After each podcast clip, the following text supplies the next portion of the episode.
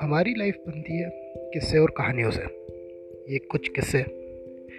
हमें जीना सिखाते हैं, कुछ हंसना, कुछ रोना, कुछ गाना, कुछ गुनगुनाना और इन्हीं सब किस्सों से मिलके बनती है हमारी छोटी सी ज़िंदगी।